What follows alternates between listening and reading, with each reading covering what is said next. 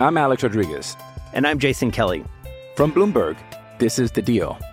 Each week, you'll hear us in conversation with business icons. This show will explore deal making across sports, media, and entertainment. That is a harsh lesson in business. Sports is not And, uh, as simple you know, I- as bringing a bunch of big names together. I didn't want to do another stomp you out speech. It opened up so many more doors. The show is called The, The deal. Deal. Listen to The Deal. Listen to The Deal on Spotify. Oh, South! Don't you dare be sour! For your world famous two-time champs and feel the power! It's a new day, yes it is! For 12 Pack Radio, get excited, y'all.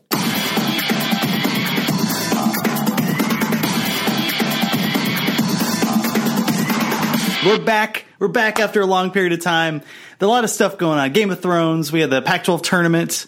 I'm searching everything on my Twitter account, trying to figure out what's going on in the world of Westeros. And I'm joined to just catch everybody up on everything that's happened in the last three months, which honestly wasn't a ton, is Mr. Rob Bowen. What's going on, Rob? Oh, I uh, I enjoyed our vacation. Uh, it's good to be back. I am. Uh, I've been watching some spring football. I am. I'm ready for for football season. I think one of the things when it comes to this break, which has happened basically every year, it's that, uh, and it's it's always in earnest. Well, I'll say, oh, we're gonna we're gonna cut a bunch of podcasts from the tur- from the NCAA tournament, and we're gonna do this, we're gonna do this, and then it always kind of falls flat because I am so sucked into the NCAA tournament. Rob, I watched every single game except one of the final four games of this entire tournament. Basically, like I watched it from beginning to end. I ate it all up, and one of the things that was interesting is as an Arizona fan, but also as a Pac-12 fan there wasn't a ton of teams in the tournament. Obviously, Oregon went on a little run. We'll probably talk about that. Um, Washington won a game, which I thought was good, right? A lot of people thought Utah State was going to win that game, and um, and uh, obviously that that zone matters. That the zone that Mike Hopkins runs and everything. So that was it was nice to see us, you know, go basically two and zero, and then Right. uh, and then fall off a little bit after that. But I think a lot of people ex- expected Washington not to be as good. But it's just such a it's a beautiful tournament. It's so fun to watch every year, and I actually like the fact that it was all chalk this year, where you had kind of the best teams rise up to the Elite Eight and the Sweet Sixteen. I thought that was pretty fun. What do you think? Yeah, yeah. I mean, this was a blast. This tournament was a blast. It was definitely a tournament where uh, defense won out. I mean, uh, that for you know Virginia versus Texas Tech, uh, and even Michigan State to some extent. I mean, those are teams that play really solid defense, um, and that's been different than uh, you know tournaments of, of late too, where you know you know those those types of teams have run into trouble where they couldn't get a shot when they needed one. Um, and they, you know, they, they really ran the table on this tournament. It was, a, it was, it was a, it was, as you said, it was a beautiful tournament. It was a lot of fun to watch. Um, it- so we kind of jumped into recording this podcast just on, hey, let's do this. So I don't have the brackets up. We'll do that next week where we'll go through the brackets and kind of highlight like who did well and who didn't. And I'm sure I haven't looked at this, Rob, but I'm sure the Wildcat Radio bracket was in first place. I mean, just all of our sleazy picks. yeah, your awesome like sleaze of destroying Tennessee didn't cost us any points. they almost lost twice. The, the idea was there, just the execution didn't quite didn't quite get there. You know, it's funny because the the bracket that I had that where I actually paid money, um, you know, I've I've ranted and railed against Tony Bennett for like seven years, right? And if Virginia would have lost any of those games, I would have won about $180 in this bracket. And they kept winning by like two points. Freaking drove me nuts. It was, it was me and one other person because I had Texas Tech, um, in the final four. I think I had like three of the four, maybe two of the four final fours, like seven of the eight elite eights. And I didn't quite go chalk. There was a lot of two seeds that, that made it and three seeds that went in. Um, and it all came down to whether or not uh, whether or not Virginia would win, and they did. But some of those games are so fun. The Purdue and Virginia game. Uh, let's talk about Washington first, and then let's go into Oregon. I really like the fact that they showed up. Right, you had uh, you had some good players, uh, Dickerson, Nowell, um, obviously Thybulle up at the front, and it was nice for the national audience to see that team play what every year has been like. This Utah State team's going to be good this time, and like they never, never are. And yet again win. I think the Utah State and uh, Belmont are like 0 and 70 in the tournament combined, or something ridiculous. I believe like Belmont won this year. Oh, they would like did. That's say. right. They did win. Yeah, they they finally got good job. Before you dump all over Rick Byrd on his way into retirement. Ah, the playing game doesn't count. That's not a real game. We, ASU fans would attest to that. So, um, but no, it was good to see Washington kind of show up on the big stage, right? It was. I mean, Washington, they were bad. I mean, we bad coming into the uh, the NCAA tournament. We watched them um, basically get run out of the gym in the Pac-12 tournament. Um, and, and they didn't finish strong even in conference play. So for them to show up and uh, they showed a lot of heart um, in that game. I was I was I was pleasantly surprised because I I thought um, just because they had played so listlessly down the stretch that that was going to continue, but it didn't. No, it didn't. And I, I just I'm really proud of the conference, man. Congratulations uh, to everybody for actually um, showing up. Obviously, the story of the tournament was Oregon and the run that they made. Um, look, I bet on the spread with Oregon because it was eight and a half. They were an eight and a half dog against Oregon. I thought, okay, that's fine. And my bracket actually had Oregon going to the Elite Eight or the, the final four. I just thought they'd get hot and I didn't believe in Tony Bennett. And that side of the bracket was a little bit weak sauce. But even with that, I just was really, I loved the way that they played. Uh, Ehab Amin, the Egyptian pharaoh, kept, kept bringing the noise.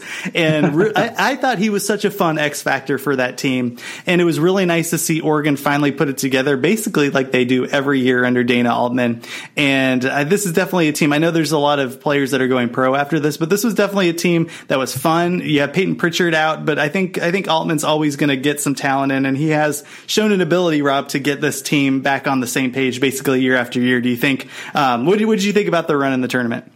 I mean, they got a little lucky in that Irvine won, and they got Irvine in the next round, right? Like they that helped. Hot pick though, hot pick for everybody. Wanted everybody on this UC Irvine team, and they're going to Oh, take yeah, out Wisconsin picked or Oregon. Irvine. but um, yeah, I mean, they got a little lucky. That I mean, that happens. Um, uh, I I thought Oregon played well. I mean, I, I, you got to like that uh, what they have coming back. Um, and uh, like you said, like Altman's always got plenty of talent coming in. Um, so yeah, I'd, I'd say they're. It depends on how much faith you want to put in Arizona. I mean, stop me if you've heard this before. Arizona's top ranked recruiting class. Depends how much faith you want to put in them and their attorneys put together, but it's Arizona and Oregon really at the top of the conference next year, I would think. Yeah, I think either way, if Arizona gets all those players, if Sean Miller's still the coach and all that stuff, uh, even in the best case scenario, Oregon's still going to be able to to put up some points against them and, and make it a game. And it's always fun. Like I want I want this conference to be good. I want to have multiple teams that are challenging for Sweet 16s and challenging for Elite Eights. And Oregon certainly has been one of those teams and was able to prove it in a year where I think a lot of people gave up on this team after a while. So their ability to win the uh, the Pac-12 tournament, which uh, just the odds that Vegas gave them, uh, kind of showed their trust in Altman as a coach in this team. Really playing good de- defense at the end of the season. Let's let's shift to some of the coaches uh, and the coaching changes we have here. Obviously, you had Steve uh, Steve Lavin, Steve Alford. A lot of Steves being fired from UCLA. Um, one of the things, Rob, that I want to do is particularly for the Pac-12 or the 12 pack radio portion of this podcast to be a little bit more positive about the conference. And, um, I'll just be f- flat out honest. I wasn't a fan of the Mick Cronin hire. Um, but I think that he does come with some strengths that he's shown at Cincinnati. I was curious to see what you thought when you caught the news that he was moving into Westwood. I mean, it was if you compare Mick Cronin to some of the names that apparently UCLA took a shot at, um, he's pretty obviously your fifth or sixth choice, right? like, if you made a if you made a run at John Calipari and then you made a run at Tony Bennett and you made a run um, at Chris Beard and uh, you know who else did they make a run? I mean, everybody except Coach K. It seemed like oh Rick uh, Barnes. We had a Rick Barnes yeah, sighting Rick for a little I mean, while. Rick Barnes like got a big raise to stay in Knoxville instead of coming coach at UCLA. Um, I think, and I, I think Mick Cronin, um, he's a good coach. I mean, like it's not to say that he's like some terrible coach or something like that. Like he's not. Um, he's a very competent X's and O's coach. Um, he's got he runs he run. I mean, as the worst offense in America. Was that what you were going to say? well, he it, it's slowed. I mean, it, it's efficient for the number of possessions they have, but it's not great. And Cincinnati, like can be like Virginia at times, especially in the tournament. Where I mean, up until this year, where you know Virginia just couldn't get a shot uh, when they really needed one. Cincinnati can definitely go through stretches where they just have no offense whatsoever. Um, and I think the, the, I mean, he hangs his hat on his defense, but he's a smart X's and O's coach. I mean, it's, it's been panned. I don't like the thing about Mick Cronin is like UCLA is not going to be worse than they were with Steve Alford, right? Or probably even as bad as they were with Steve Alford. Like I, yeah, that, that's Mick a really Cronin good point. A, I think Mick Cronin has a, he may not have a super high ceiling, but he's got a high floor. Um, and I think that's positive. But if, as far as is UCLA going to be a super fun team to watch? Uh, no. Are you okay? Did something just fall? I just died. I just died. Don't worry about it. you were rap- he was Bryant was raptured. I'm carrying on alone. um, yeah, I just uh, I don't know. I mean, I, am a little disappointed in that.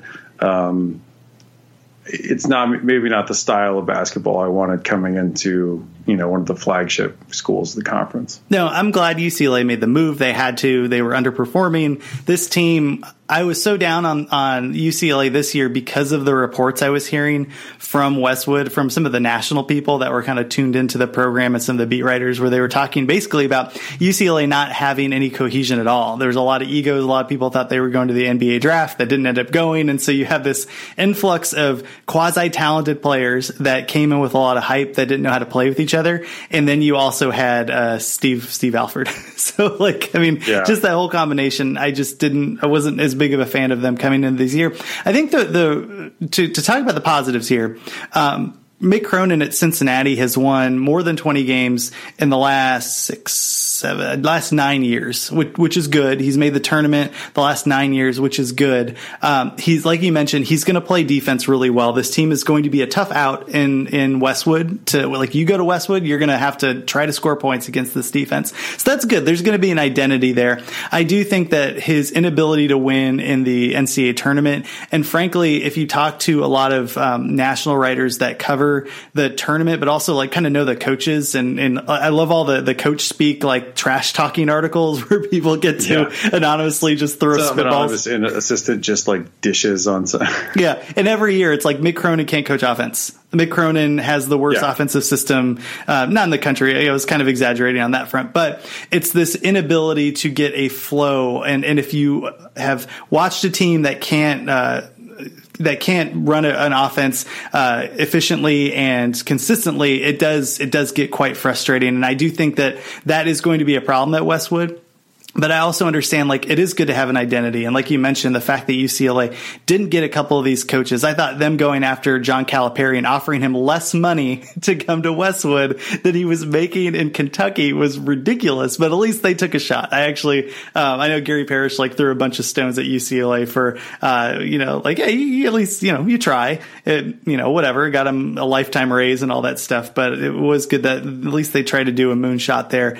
The thing that, that really does bother me with this is that I remember when Steve Lavin was fired at UCLA for making too many Sweet 16s. Like he kept going to Sweet 16 after Sweet 16 after Sweet 16 and they fired him. And now they hire a coach, Rob, that has made one Sweet 16 in his entire coaching career, which spans almost 20 years. Yeah, I would say this is not like you. I mean, this is not a, a high ceiling hire. Um, there is some there. It's possible that Cronin um, becomes a better. I mean, I, I, would expect him to be a better recruiter with UCLA uh, behind him, um, and possibly Under Armour behind him.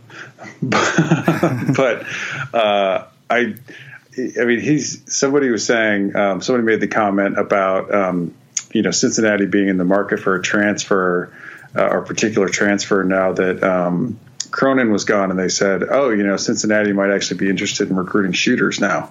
Um, this is not gonna. This is not going to be a super fun team to watch. no, but again, they'll, they'll be competitive, which is good. I mean, they'll, and I think you nailed it on the head. They're going to be significantly more competitive than the way that they were under um, under Steve Alford. Although I, I will just in, in Alford's defense, that that team with Lonzo Ball and Welsh and TJ Leaf, that was one of the most fun teams that I've had the privilege to watch in the Pac 12. That was a fun freaking offense. And they didn't play defense for crap, but it didn't matter because Lonzo Ball's throwing freaking like Khalil Tate heaves across court to people, but he actually was connecting and they were scoring. And that was really fun. I thought that was a well put together team, but just couldn't keep the magic going over the, the course of the, uh, over the course of the, the season. And just, uh, I think they made it the Sweet 16, which was a, and they, they had a tough out. I forget who they played. Maybe it was Cincinnati, actually. I gotta go back and look. it wasn't, no, it wouldn't have been that because Mick Cronin hasn't been to the Sweet 16 in a while, but. uh, yeah, I mean, like this is, this, this will be interesting. I mean, I, what I think with, uh, what, what could help out, you know, and if, if there's an example, actually, it's, it's, it may be Sean Miller, a guy that was a defensive first coach at Xavier. Um, and and came and you know ran his defensive system and eventually picked up recruiting out on the West Coast. The one um, thing, yeah, I'm glad you mentioned that because they hate each other, and that will yeah. be really fun. If Miller's still a coach at Arizona, and I think that he'll still be the coach at Arizona, um, that that rivalry, you got to remember, like Xavier Cincinnati is one of the craziest, like most intense, like violent rivalries. This was the uh, when like uh, Kenneth Frease, I think it was the guy's name. He got like a chair shot over the head. This is like Mark Lyons, and I mean that yeah. that was Sean Miller and Mick Cronin. That will be really fun because I want to see those handshake lines because freaking Mick Cronin like almost tried to fight PJ uh, JP Macura, who was like the the Xavier player who was talking trash to him. That also yeah. bothers me a little bit where he actually went out and like and, and basically was screaming and cussing at him and like running after him in the like after the handshake line. You can't have that. I, I really would like to see a much more calm and relaxed Mick Cronin uh, on the side of the on the sideline. But the problem is, I think at this age you kind of are who you are, and um, I, I'm I'm excited to see Bobby Hurley versus Mick Cronin to see how many technical fouls these coaches accumulate over the course of the season. Yeah, I, I, you and I are, I think, are on the same page. I mean, I don't, I don't really need to see a head coach just lighting up some like 18, 19 year old kid over, you know, something small. Yeah, especially so. especially when he's like four four foot six. You know, it makes right. it even just more comical. I mean, I mean, comical in a bad way. Yeah. So, but I, I will say that I, I am excited because Pac-12 basketball has been like since the uh, um, since the era some of the Arizona UCLA sort of rivalry games, sort of the t- he touched the ball, you know, type stuff. Um, it's been a little blasé in the conference, you know, and they could the conference could use uh, Mick Cronin and Sean Miller not liking each other and, and recruiting against each other. Oh yeah, and I think the rest of the conference is not going to like Mick Cronin, so it'll be Mick Cronin versus everybody. um, Which I think is the way Mick Cronin likes it. yeah, that's true. Um, let's move on to Cal. So Cal, for reasons that are still un undefined, decided to keep Wyking Jones hysterical. for like a hot cup of coffee, and then uh, and then the players actually basically mutinied. it was crazy, right? Because normally, what happens is is the like I mean, so 99% of the time it's like the school is ready to can can the coach. And the players hold some like players only meeting and say like hey we're all going to transfer unless you keep the coach. And sometimes that can buy the coach another year. Um, this this was the opposite. Like they they decided to keep Wyking Jones who was basically being paid in like I don't know like BART tickets or something like that. Like he was just he was he was he was getting paid in like cat food and he Cal is going to keep him, and the players hold a meeting and announce like, no, no, no, we're all going to transfer unless you fire him. just amazing. It was that, and I understand that the situation that Cal's in, the financial issues there are not great right now. It is it is a problem, but uh, you got to spend some money to make some money, and the, what they did with that hire was ridiculous. The fact that they kept him on, and we had we had Max Meyer on here that was talking about if Cal beat or when Cal beat Washington, he said I think that might have actually saved his job, and I was kind of laughing like ha ha ha. Max is like no, that might have actually saved Wyking Jones's job, and he was right. Like I think that was right. actually the, the, the one stupid game. Uh, you know, it's not like uh, you know winning the the Cheez It Bowl or something where it's just oh at least you got a bowl or whatever. No, no, no. Like they beat one team once that was on the downswing uh, in a ridiculous upset and and probably in front of like ten people. I'm glad they made the move. They really needed to. Um, one of the things that's been really frustrating with Pac-12 basketball, I think, has been the the biggest story has been the decline of the Northern California schools. You have two very good academic universities there. You have some history there with Mike Montgomery sharing his services over the course of both of those schools over his career. Um, obviously, the way that Stanford was for such a long period of time, the rivalries with Arizona and UCLA, and just being at the peak of, I mean, they were a number one seed in the tournament a couple times, if I recall the, the the fall that they've had under Jerod Haase, and then also the the fall that Cal's had under Jones and and company before that, uh, they really needed a kickstart. I'm not certain, Rob, that Mark Fox is uh, who is the former Georgia coach is the guy, but I'm actually willing to to hear out uh, some good arguments for him. What, what did you think? There are no good arguments for hiring Mark Fox other than like he promised to come and also get paid in BART tickets. Like I do not understand any of this. Like if you're gonna if you're gonna fire your coach because he can't coach, you do not replace him with Mark Fox. Like I don't know who Mark Fox had to had to beg whether. Um, you know, this was some sort of payback to somebody on a search committee. Like th- this hire makes no sense. Like Mark Fox was on the hot. I, mean, I don't know if you guys ever like I went. I did grow. I did grad school in the SEC. I used to. The SEC tournament was in Nashville every year. Mark Fox and Georgia. George, Mark Fox would come in on the hot seat for like five years in a row. He'd like cobble together some SEC tournament run, barely make the tournament, you know, or have some like hot shot recruit coming in the next year, um, and he'd like barely save his job, and then he'd be on the hot seat again. Like he was, he was not a great coach at Georgia. He is not going to change, you know, the culture at Cal. I don't know what recruiting ties he has on the West Coast. Like this is just, this was such an out of left field hire.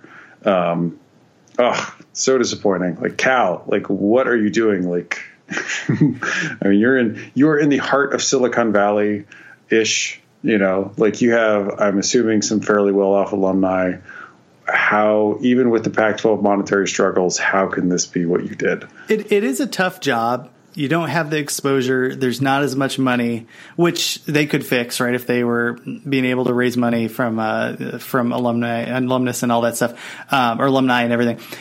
With that said, uh, you have a really stringent academic requirement, which I think is true at Cal, uh, and, yeah. and, I think even more so now. That's part of the reason Sonny Dykes was complaining.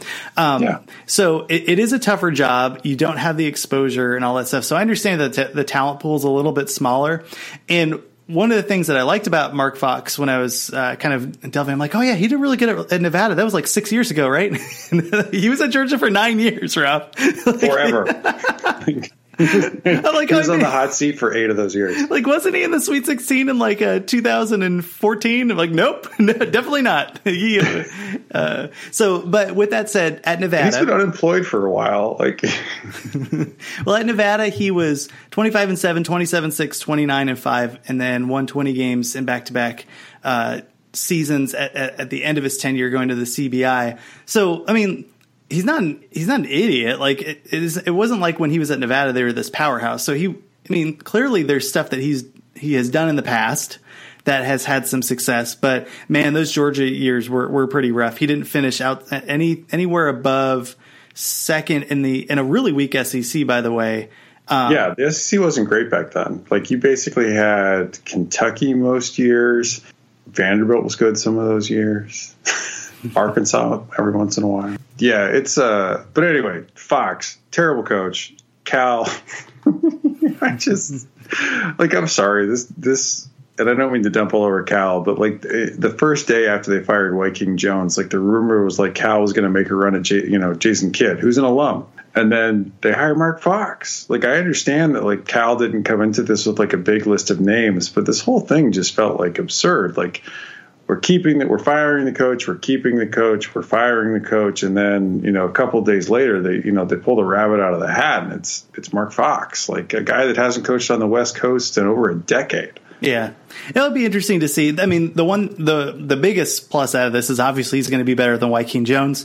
Um, he has shown an ability okay, to, to he has shown ability to recruit in the past. Like at georgia he did get players to go to georgia um, he didn't make the met, the best out of their um, abilities while he was there, but at least there was the talent that he was able to, to Yeah. work with. So I'm curious to see who and and Cal over the period of um, gosh, like the over the decade has been able to bring in decent players because of the the um, stature of the school and because how elite it is. I, I do think that is a draw for certain players. So be interesting. I'm, I'm hoping that he works out. I don't think he's going to, but um, I am glad that Cal made the move this year rather than holding on one more year and then basically going through the same song and dance. So um, congrats to them on the new coach. I hope everything goes well.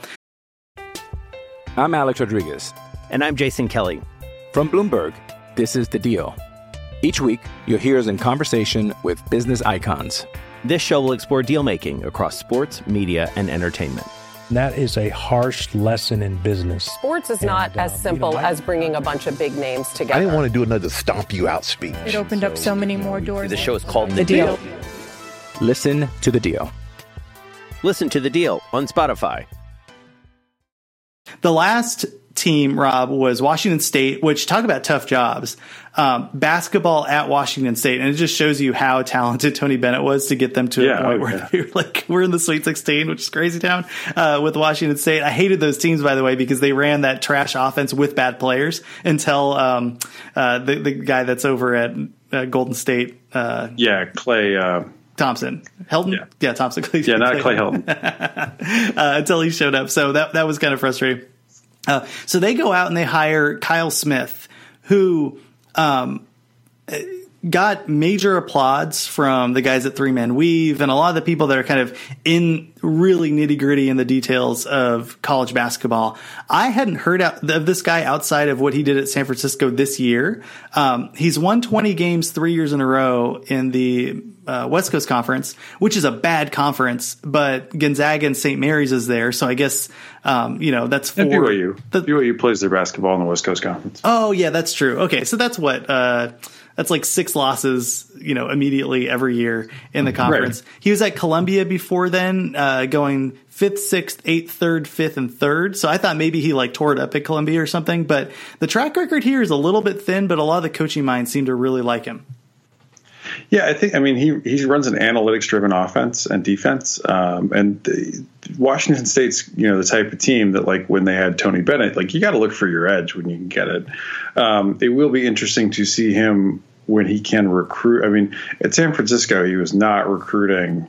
You know, he's not. He's, he was not recruiting Pac-12 level players or even Mountain West level players. Um, it'll be interesting to see what he can get to. I mean, you're, you're absolutely right. I mean, Washington State. I think both in football and in basketball is the toughest job in the conference. I, I think it's a testament to if you can be successful in Washington State, like you've really got something going.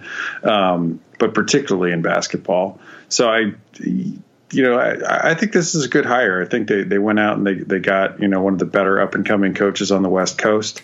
Um, somebody that can give them a different kind of identity. And, you know, they're, uh, you know, they, it can't, again, like it's, it's going to be hard to do worse than Ernie Kent. I mean, that, that like, I feel like we've said that three times about all these, these coaches that were fired, but um, the bar is, the bar is exceptionally low. Yeah, that was a bummer of a hire with Kent. And I think one of the problems with the Pac 12 right now is that it's not Larry Scott's fault that these schools are hiring bad coaches. There have been a number of bad coaching decisions over the course of five years in college basketball. And uh, one of the things that there was some leadership from the SEC a few years ago, and there's been a couple stories written about this where the SEC conference you know, had just basically said, we have piles of money, go out and actually hire people. And I guess that is some leadership on some sense, but like, how do you stop a, a school from hiring Ernie Kent? Like, I mean, you, you can't come in like David Stern and say, no, thou shalt not make this, tra- Yeah. make this transaction. Um, it's just been a weird, so hopefully this is a reset for kind of the bottom portion of the Pac 12. Um, although obviously UCLA has been a blue blood, but um, it would be nice to see some more coaches, particularly looking at you, Stanford, to kind of move some some uh, older talent out and bring in some fresh blood. So I'm I'm curious to see what he, what he does at Washington State. That almost seems like a program where you need to have a gimmicky something in order to get people to pull them into play there because Yeah. there just hasn't been a Yeah. history. whether it's the air raid or you know pack line defense, um, you know for Tony Bennett, like I, I do think you got to kind of you got to have something to hang your hat on. Um, you're right. I mean, I think one of the things that I uh, when I think of like the the hiring in the Pac-12, both for football and for basketball, it's not just the we the, the headline tends to be the head coach and the salaries there, um, and the Pac-12 is for the most part not as competitive as you would like in that area, but um, you can see these past year like in a lot of the football hires, you know, some, these guys weren't hurting for money before they came to the Pac-12. Chip Kelly's, you know, still getting paid off from getting fired from his NFL jobs. Um, Kevin Sumlin had a big payday, you know, coming from Texas A&M. Um, I mean, I'm sure Herm Edwards made a bunch of money while he was doing ESPN.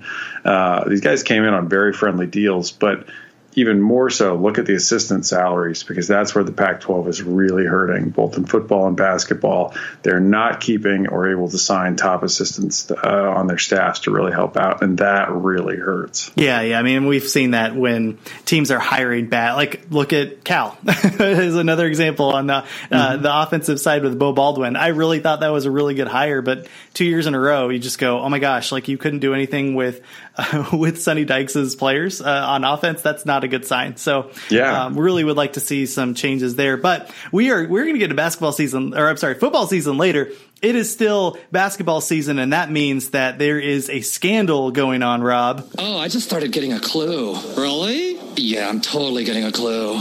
I think we better follow it. Okay, let's follow your raging clue. All right, let's dive in. Let's dive in. Uh, when we last left off this FBI investigation that we're gonna that we're gonna solve that we're gonna solve today, Rob, with very little evidence. It'll be good. It'll be good. Um, the basically we had the notice of subpoenas from that that was leaked to uh, Yahoo and a bunch of other people and we're kind of waiting on the subpoenas to be delivered.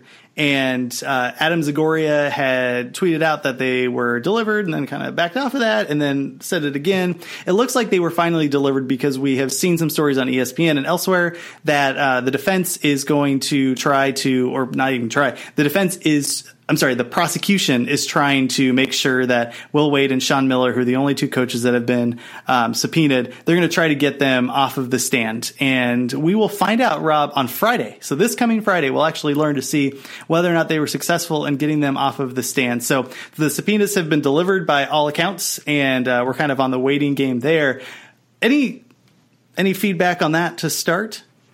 I mean, I, I think the, some of what has come out, the arguments that the prosecution and the defense have filed um, on on the prosecution's motion uh, to dismiss the subpoenas is, is, interesting, right? I mean, the prosecution is basically saying, "Hey, you know, judge, don't don't turn this into." Um, don't turn this into a circus, which is you know basically what the defense is, is trying to do. They had the the quote that's you know they quoted one of the Yahoo. I mean, so yeah. uh, like uh, it, it's a big open secret. I mean, and if you listen to us talk about it, um, we have talked about it. Like it's pretty obvious that the, the Yahoo source. Um, is uh, Christian Dawkins' lawyer on all these stories, right? So, um, and, and, actually, I think even for some of the ESPN stuff, like I, I, think he was he he he does occasionally link to ESPN too. Um, so anyway, he he had you know in one of the stories said that they were going to pull back the you know the curtain on wrongdoing in college basketball, and and that was actually quoted in, one of the prosecution's filings.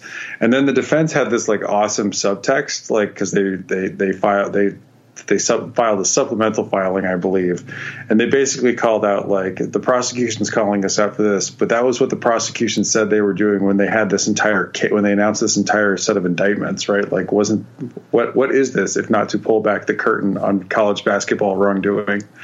Um, that that is fair. That that's a that's good funny, counter. Right? Like, yeah. I mean, like, oh, what are you like? Oh, we're not doing that. What are we doing here then? so, I thought that was good, um, but the the defense presented a theory that I, I think is interesting in that um, they basically said, like, look, like you're accusing us of, of uh, our clients of bribing these coaches, um, but we would like to also show, you know, relationships with coaches that you are not saying that we bribed. oh, right, yeah, which is which is far more reasonable than I had thought. like, when I read that, I was like, that it, it seems like on the face of it, it sort of seems sort of flimsy, right? But like you, you're you're allowed to present like, well, why weren't you bribing all these other coaches, right? Like maybe maybe that gets them through the door.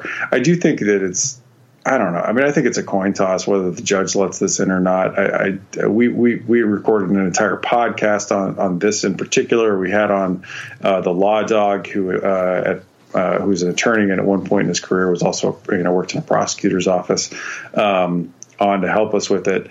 I'm I'm not entirely sure which way the wind is blowing here, but um, if if I, I, would also say this because they just there was just another trove of documents that got leaked out to Yahoo. I don't think anything in this case stays under wraps. oh yeah, I, yeah. like I mean, if you so if you are Sean Miller or Will Wade or any other coach, and you have conversations that you think are on tape with Christian Dawkins or anyone else that the FBI has, I don't, I don't, I don't think there's any way, given the rate of leaks that are coming out on this, that any of this stays stays under wraps. I think that was the biggest. Um, I'm I'm with you. Like I look, the law dog thought that these guys would probably take the stand, you know, more likely yeah. than not. But he he also was like, you know, I don't know, it just depends. But the the fact that this is in the realm of possibility is uh, something that a lot of Arizona media people are not taking into consideration. So, I mean, I think it's important to to report on and just to talk about. But we'll find out on Friday. Like, you know, I, I think at least that's uh, you know, like we'll find out who's right. it's just if if it like if it doesn't happen, if they don't testify, like it just means you're on pins. Like if you're an Arizona fan and you're a Sean Miller fan, like it just means you're on pins and needles, like a little more. Like it's it's a little more certain, I suppose you could say. Like um, because obviously having Miller or Wade testify is going to be a, would be a very very very big deal. Um, but like I said, like I I don't know that anybody's going to be in the clear out of this. And I mean, and the other thing is the is the uh, is the former Stormy Daniels lawyer. oh my god, I totally I mean, forgot. Like I've this this is how fast like the media works now where I just totally we recorded on this and I was just dying the entire time reading this. this is freaking crazy. I mean, so like I mean that, that, but what's interesting there is that he has. I mean, and, and the FBI and the prosecutors are not going to care that Michael Avenatti is a terrible person, and he is a terrible, terrible, terrible, terrible person. So I just want to get that out of the way because when whenever this this part always amuses me when we're talking about like criminal trials or behavior, which doesn't happen often, but lately in college basketball, I guess it has, and people were like running around with like you know, like, oh, this witness in this criminal trial, like, we can't trust his testimony because he's a criminal. I'm like, oh, the cooperating witness in the criminal trial was a criminal? like, oh, heavens to Murgatroyd. Like, of course they are, right? Like, the, the, people that the people that were associated with the criminals are criminals, right? Like, that's the way it always works. Uh-huh. Um, so, evident, like, but the FBI is not going to care. Like, if his evidence holds up, if this AAU um, coach, um, and, and who acted as who claims to have acted as a go between for Nike funneling payments to Cal Supreme players. If if his evidence holds up, the FBI is going to run with it, and, and so are the prosecutors. And I, I mm-hmm. that like the and I, if you have already talked to the FBI, you know, like if let's say if you are DeAndre Ayton's parents or family member, and you've already talked to the FBI and you told them you didn't take money, and then it turns out that the FBI can substantiate that you did take some money here, like you, you, the chances of that person flipping and cooperating are pretty high. Like, because just lying to the FBI is a crime. And I think of all of the of, of all the AAU programs for to have a disgruntled employee outside of like that or Oakland Soldiers. Yeah, the Oakland Soldiers would be the other one. Um, the Cal Supreme is really really bad for for the Pac-12, not just for Arizona fans, not just for UCLA fans. Like Go on the Cal Supreme website right now and they list all of the people that have gone through that program. And Arizona has like eight players. USC has four. There's like three or four Gonzaga players. There's players from San Diego State. There's players from Cal. Like this was a feeder program to a lot of the major schools. And if you happen to believe that there were payments being made to AAU coaches by uh, shoe companies, which seems to be like, if you don't believe that that was happening, um, I don't know what to tell you. So if, if you believe that that was happening, uh, then then this is then just follow the money. Like follow where follow where these players went and and where the AAU coaches were. And this was an AAU team that had a lot of very high level players. Obviously, DeAndre Ayton being one of them. For Arizona, was like Ayton, Solomon Hill was one of the players there. You had um, uh, even Devonaire Doutrive, who's on Arizona right now. Um, Bennie Boatwright, I think, was there. I'll have to go back and look. I, I wish I totally forgot that this happened because I, I, actually wrote down all of the players. Like there's on a word document somewhere, but the the list is long and it's it's multiple schools. But but if you're a Utah fan, Utah's not on that list. so so there you go. I'm just throwing there you go. I'm throwing that. No, I mean if you look at that, I mean what's telling is if you look at that list, is most of those guys ended up in Nike schools, and it was a I mean it was a Nike funded AAU program. Oh, wonder how that happened. We did I did we say the did we say the quiet part out loud? no, I, I do think one of the things with DeAndre Ayton too, uh, and when you're looking at Michael Avenatti, so he's he's throwing darts everywhere, right? He's he's basically trying to unload. And Williamson, he, you name it, he's yeah. throwing it out. And and honestly, right, the the thing with DeAndre Ayton and the theory is uh, he was offered money to go to Kansas and turned down and was it was slated to go to Kansas and everybody thought he was going to Kansas and at the very last minute decided to go to Arizona. So he in theory shunned, you know, however like people were offering $100,000 to Brian Bowen. And DeAndre Ayton is a significantly better player than Brian Bowen. Um, so in theory, he turned down fifty to hundred thousand dollars, maybe more, maybe less. I don't know, but like a, a certain amount of money uh, to go to to Arizona and I mean that's that's that's a fact. And um, and now you have Michael Avenatti, who again, terrible person, but he's now his receipts that he's been tweeting out like look as if I if you just if if we were in mock trial, like Brian, quick, um, I forgot to yeah. to write all of the receipts down. Can you just pretend to write them and we'll just use them as fake evidence so we can walk? Like that's what it looks like, you know, just no, getting true, a six year old like, kid and, and taking the, photos the, of it. The stuff that's like the bank statements and stuff like that's all traceable. Yes. Like, like that part like that that like I, I and I think it's interesting that um, the FBI showed up to interview Will Wade again in in Baton Rouge um, during his his now over suspension um, because the FBI doesn't have any new evidence on Will Wade from the ongoing cases that are at trial. They the FBI showed up to interview Will Wade. I am guessing based on some evidence that Michael Avenatti had about Nike um, because that it just doesn't make it it doesn't make any sense to come back to talk to Will Wade about something right now uh, at this point.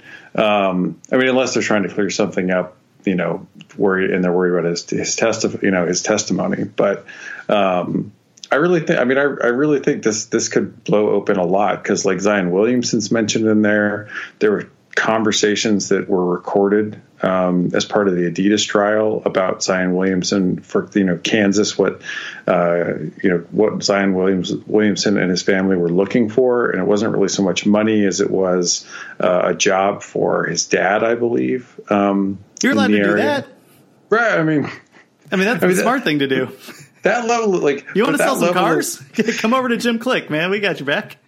that level of specificity should tell you, like, I mean, like that kind of. It's those kind of things, those kind of asks where you know, like, somebody just didn't make that up, right? Like, you're not like you're not going to go like pump some guy's resume around for you know just like oh yeah he's not looking for money he's looking for a job right like um it's but it, i am i am a little i mean like i said Avenatti is a terrible person. I'm a little glad that he and, and a lot of college basketball fans should be, and Adidas basketball fans should be that he had, like he ended up blowing this up a little bit, right? Like I'm not.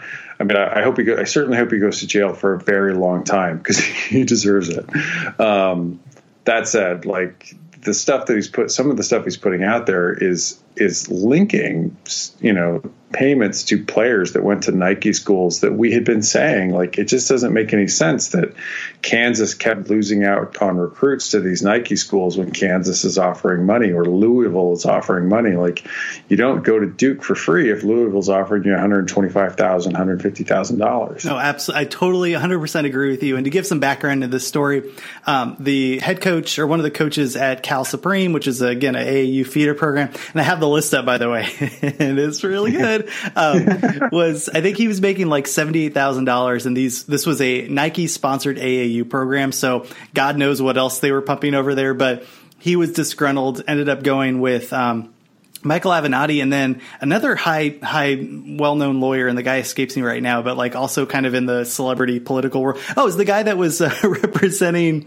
uh, the the football, the uh, Colin Kaepernick. Like this is it's just, this story is just so crazy down. It's so crazy. so, um, so who who isn't, by the way, um, from from anything I've heard of, um, a ginormous creep. Maybe maybe he is, but I mean, like Michael Avenatti, the bar is so high with him, so he is he is significantly less creepy than than Avenatti. So take that Yes. take that at face value. But okay, are you ready for this list here? I'm ready. Okay, Hit me. Bol Bol, uh, DeAndre Ayton, DeAnthony Melton, Aaron Holiday, Shareef O'Neal, Brandon Williams, Bennie Boatwright, Tra Holder, Parker Jackson Cartwright, Marcus Lee, Katin Reinhardt, Jahii Carson, Byron Wesley, Grant Jerrett, Jamaal Franklin, Solomon Hill, Justin Cobbs, Devonaire Doutrive, Ethan Thompson, Justice Sueing, and Zylan Cheatham and Aaron Holiday all went to Cal Supreme. Some of those players got paid. like some of those players Yeah. got paid. Well, and it's, I mean, it, like what's interesting though is that with, um, I, you kind of wonder is because some of those names right there, like Cheatham, Cheatham started out at San Diego State, so he did end up at a, at a Nike program. J. Carson did not. Yeah. Was, was, but when he was he at ASU when they were a Nike program? I don't know. Yeah, they made the switch roundabouts then. Um, I think I think something did. I think something to mention too to what you're saying is that a player like Ethan Thompson at Oregon State, like Oregon State just straight up paid his dad to coach there, so so Thompson's Yeah. fine. There's players here that definitely didn't get paid, like Shareef O'Neal. I doubt that they're trying to buy off, you know, Shaq's son. Um, Right. So Right. so there definitely so he ends up at a, so he ends up at a, not in a Nike school. yeah. Um, but yeah, so I'm sorry I cut you off. I just wanted to to make sure to mention just because the names on this list doesn't mean they got paid, but with Right. all the money that's going through and just the system that is kind of like unraveling in front of us, uh, that is that is a hell of a list. Yeah, and I, I mean, I just, I don't, I, I am interested to see where this one goes. I mean, and I think I'm hopeful that college basketball fans in the NCAA, um, or I mean, the FBI, the NCAA, follow the threads here um, because there, there's enough there to to probably get a full on Nike investigation going, um, and everybody at Nike, if if they if they said like, hey, we didn't pay any of these players, like they're already in trouble. Like you are already in trouble. You have all if if any of these receipts pan out, you already lied to the FBI. So, so one thing that you mentioned, Rob, was Will Wade being investigated again by the FBI. Then taking another. Let, us go. Let's go visit Mr. Wade again. I, I love uh, New Orleans and Baton Rouge. Let's get out there and see what this guy has to say. Uh, and he, then he just got rehired at LSU. Like, what is going on?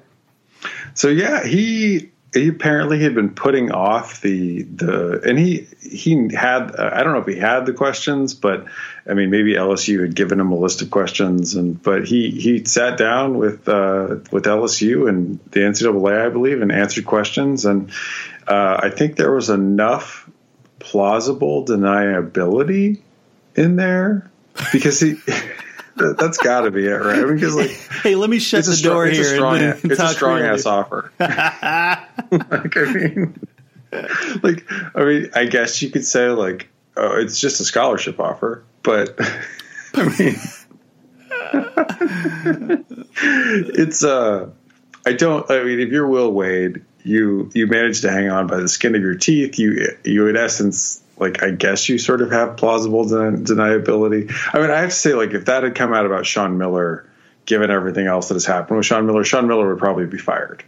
Um, Will Wade, in that he's sort of he's had a lot of stink around him uh, in this investigation, but he none of his assistants were charged. Um, you know, like he he hasn't. This is his first real trouble from it. Uh, so if you're Will Wade, like you're just, you know you managed to construct enough of a paper defense to to where LSU can't fire you with cause. The fact that LSU and it kind of like if you're Arizona or if you're some of these other schools, like the other thing is Auburn. Like Bruce Pearl just got a, a contract extension. Like the only Yeah. the only difference between Auburn and Arizona right now is the fact that Mark Schlabach wrote uh, like this piece about Arizona that I don't think is true, um, and I think a lot of people that are at Arizona don't think it's true it could be, you know, there could be smoke around it, but it just seems like there was enough holes where Sean Miller is able to come out publicly, make some statements um, that I, I more or less didn't do this. Is kind of what he was saying. Yeah. Um, that that's the only difference, and it is if you're an Arizona fan, it is quite frustrating, right? Like all these other coaches are getting extensions, and Will Wade gets rehired at LSU. You're like, what the hell? Like, why didn't you write a piece about those guys instead of Arizona? At the very beginning when this started, um, we, we and I, I've been consistent about like the fact that I think I still think that keeping Miller at that time was was probably the best thing to do because we didn't know where this was going. Ever, there's a lot of other people doing this. Let's kind of figure out what was going on. And then as as this shifted more and more, and it seemed like they were kind of shining the scope on like five coaches or six coaches or something. And then when you take in consideration, right, like yes, a lot of schools are doing this, but Book Richardson did did something a little bit above and beyond that, and that kind of is what singles Arizona and a couple of these other schools out. But then Auburn was doing the same damn thing, just freaking offered extension. I, I just I can't make. Uh, I still see the facts in front of me, but it's hard to make a case or try to comprehend how this is being processed. And I guess we'll get a real good look at it on Friday, right? Yeah, we'll get a good sense on Friday. I mean, if if you're Sean Miller or Will Wade, good luck if you have to go testify in trial. Um, you know, that's that's not going to be good, to put it mildly. But I do think the um, the the it's Arizona just and and a lot of these schools they're sitting at a point where you it, they're basically looking for a, a reason to fire the coach with cause. Um, if they don't get enough to fire somebody with cause, like they they don't want to have to pay the buyout. Um, LSU doesn't want to have to pay the buyout. They also don't really want to have to go look for a new coach right now. Um, so the, I think they'd rather sit until they, you know, have enough evidence to really, you know, like nail it down so that they can fire somebody with cause. Because um, it's just there's there's not a lot of percentage, and there's a big there's a big you know there's a big hole in your checking account if you have to fire him now, and there's not enough to substantiate it. Um, Yeah, Yeah. That, that's fair. That's the one thing I didn't bring up was the fact that yeah, like you can save yourself millions of dollars if you just kind of ride it for a bit with the NCAA saying like, look, this is kind of the position we're in. That might make it a Yeah. little bit more different. But like Louis, people forget. Like everybody's like, oh, Louisville didn't get. Like Louisville just got the notice of inve- that they're being investigated. like Louisville fired Rick Pitino like a long time ago, like over a year ago, and they just got the notice that they're going that the the NCAA is is going to start the investigation. So. Um, it is uh, the, the wheels of justice of NCAA justice on this could could be quite slow, but I don't expect the NCAA just to uh, I don't know ignore evidence and, and let let programs slide. Like particularly if you're you know as publicly in trouble as, as Will Wade is, or maybe even you know Sean Miller is, like you're going to get a level of extra scrutiny because um, you know so much of it's already out. Well, bring on uh, bring on Nico Mannion and Josh Green, man. Right? right on. um, it- one one thing to mention: it is for all uh, intents and purposes football season here at Wildcat Radio and Twelve Pack Radio. So um, we are going to start diving into these teams and the returning players and having guests on and all that stuff. Like I am so so very excited to dive into this. When when we do, we go like headfirst and in a very deep pool. Um, and so just know that we're going to do a tremendous amount of research on these teams. We did quite well when it came to gambling uh, with fake money. Um, on the Pac 12 last year. And Rob, I think your numbers were a really good guideline for kind of setting the parameters around, you know, basic strengths against basic strengths and kind of seeing where people are and how, how relative it is to all the other teams. Uh, but take that into consideration with the stuff that we already know, like, like the Red Baron himself, Steven Montez, and, uh, and, you know, the, who's, who's the Cal quarterback that was never seen again? Um, Oh, Ross Bowers, Ross who's Bowers. transferring out. oh, really? Okay. Where's, did, did he Yeah, say where he's going? Yeah, we've uh, some FCS school. Oh. I know. I mean, like, I just don't given your other options, was Ross Bowers that bad? I have a, I have a theory. I have a theory, but I won't I won't say it on the as we're recording. I, I think I this smells of something that I, I probably could put my finger on. Um, cool. Well, any, anything else we should cover before we sign off here? No, I mean we, as Brian said, like we are fully excited for football season. Um, I'm still doing the the Friday football links um, and linking around to stories. Uh, there were a lot of spring games, so I'll have a lot of spring game coverage linked to this Friday. Um, so if you're not following us at 12 Pack Radio uh, on Twitter, uh, please do, and you can pick up those links on Friday. And um, I've also been doing a, a, a, ranking. I did a ranking of uh, quarterbacks coming back for 2019, a ranking of defensive coordinators. I'll be doing offensive coordinators this week. Nice. And hey, John Canzano just followed us on Twitter. Hey, John. Welcome. Yeah. So good to good to have you. You should come on the show. We're pretty excited about uh, about the stuff you've been writing about. So. we should get him to talk about Larry Scott. Yeah, yeah, that'd be good. You know, like I think an angle that probably hasn't been done before is Larry Scott and the hiring of coaches um, and, and, the impact that that has. So, which you just talked about. So it'd be it'd be cool to, to get somebody else on to uh, maybe take a stab at it from there. All right, well, well, bear with us. Well, we're going to bring on some extra special guests over the course of the the coming months. We're excited about that. Uh, maybe things get really slow. We'll talk Game of Thrones, which uh, that, that first episode